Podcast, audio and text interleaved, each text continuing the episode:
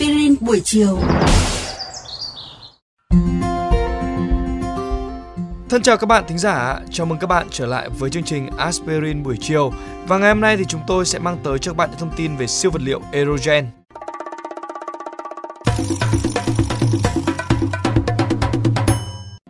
Erogen là một vật liệu siêu nhẹ và xốp được tổng hợp bằng cách thay thế chất lỏng trong gen bằng chất khí. Kết quả thu được là một chất rắn có mật độ cực thấp và độ dẫn nhiệt thấp. Erogen có thể được làm từ nhiều loại hợp chất hóa học, bởi nó có thể rắn và trong suốt, tạo cảm giác nhẹ bẫng, nên erogen còn được gọi là khói đông lạnh, khói rắn, không khí rắn, đám mây rắn, khói xanh. Erogen được nhà khoa học Samuel Stephen Kistler tạo ra vào năm 1931 là kết quả của một vụ cá cược giữa ông và người bạn Charles Lerns về việc ai có thể thay thế chất lỏng trong gel thạch bằng chất khí mà không làm cho nó bị co rút lại.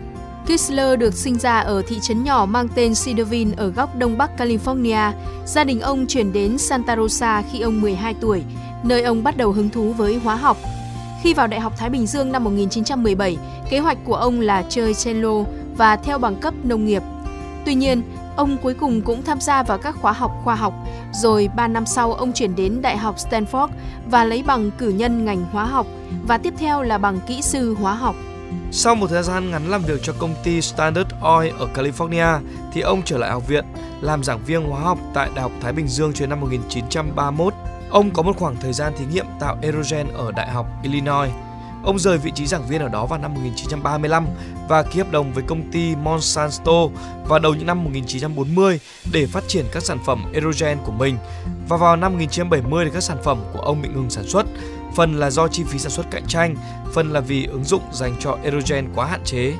Cụ thể, erogen được sản xuất bằng cách tách thành phần chất lỏng ra khỏi gen thông qua quá trình sấy khô siêu tới hạn. Phương pháp này cho phép chất lỏng được làm khô từ từ mà không làm sụt lưới chất rắn trong gen do hiện tượng mau dẫn, nghĩa là hiện tượng chất lỏng tự dâng lên cao hay hạ thấp trong vùng không gian hẹp. Hiện tượng có thể quan sát ở các ống tiết diện nhỏ, các khe rất hẹp giữa hai tấm kính, nhựa, giữa các răng của bàn chải. Erogen có thể có độ dẫn nhiệt thấp hơn cả chất khí mà nó chứa.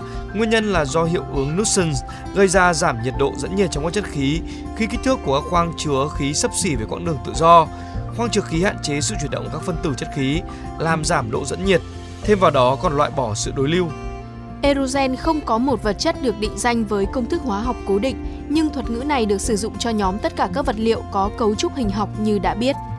Một thành tích lớn lao của Erogen là vào năm 2004, nó đã giúp các nhà khoa học ở NASA bắt được bụi sao chổi thông qua dự án tàu Stardust. Hiện nay thì một số công nghệ Erogen đã tạo ra một phiên bản mềm, dễ uốn cong không dễ gãy, đó chính là X Erogen với sự ứng dụng tạo vật liệu mềm để tạo ra những chiếc chăn vừa ấm vừa nhẹ với tiềm năng thay thế chăn lông, túi ngủ và những vật dụng tương tự. Ngoài ra thì nó còn có thể được sử dụng như là trang phục ở trong môi trường khắc nghiệt. Nếu như nhân loại trong tương lai phải sống trong một môi trường có khí hậu bất ổn thì Aerogen có ứng dụng rộng rãi hơn rất nhiều nhờ vào tính cách nhiệt và độ nhẹ của nó. Các bạn nghĩ sao về chủ đề lần này của chương trình Aspirin buổi chiều? Để nghe thêm hoặc nghe lại các số Aspirin buổi chiều trên các thiết bị di động, thính giả của kênh VOV Giao thông có thể truy cập các ứng dụng Spotify, Apple Podcast trên hệ điều hành iOS, Google Podcast trên hệ điều hành Android, rồi sau đó gõ một trong các cụm từ khóa Aspirin buổi chiều, VOVGT hoặc VOV Giao thông. Xin hãy gửi thư góp ý hay câu hỏi về hòm thư aspirin buổi chiều a.gmail.com hoặc qua fanpage Aspirin buổi chiều của chương trình. Rất mong nhận được phản hồi của các bạn. Xin chào và hẹn gặp lại.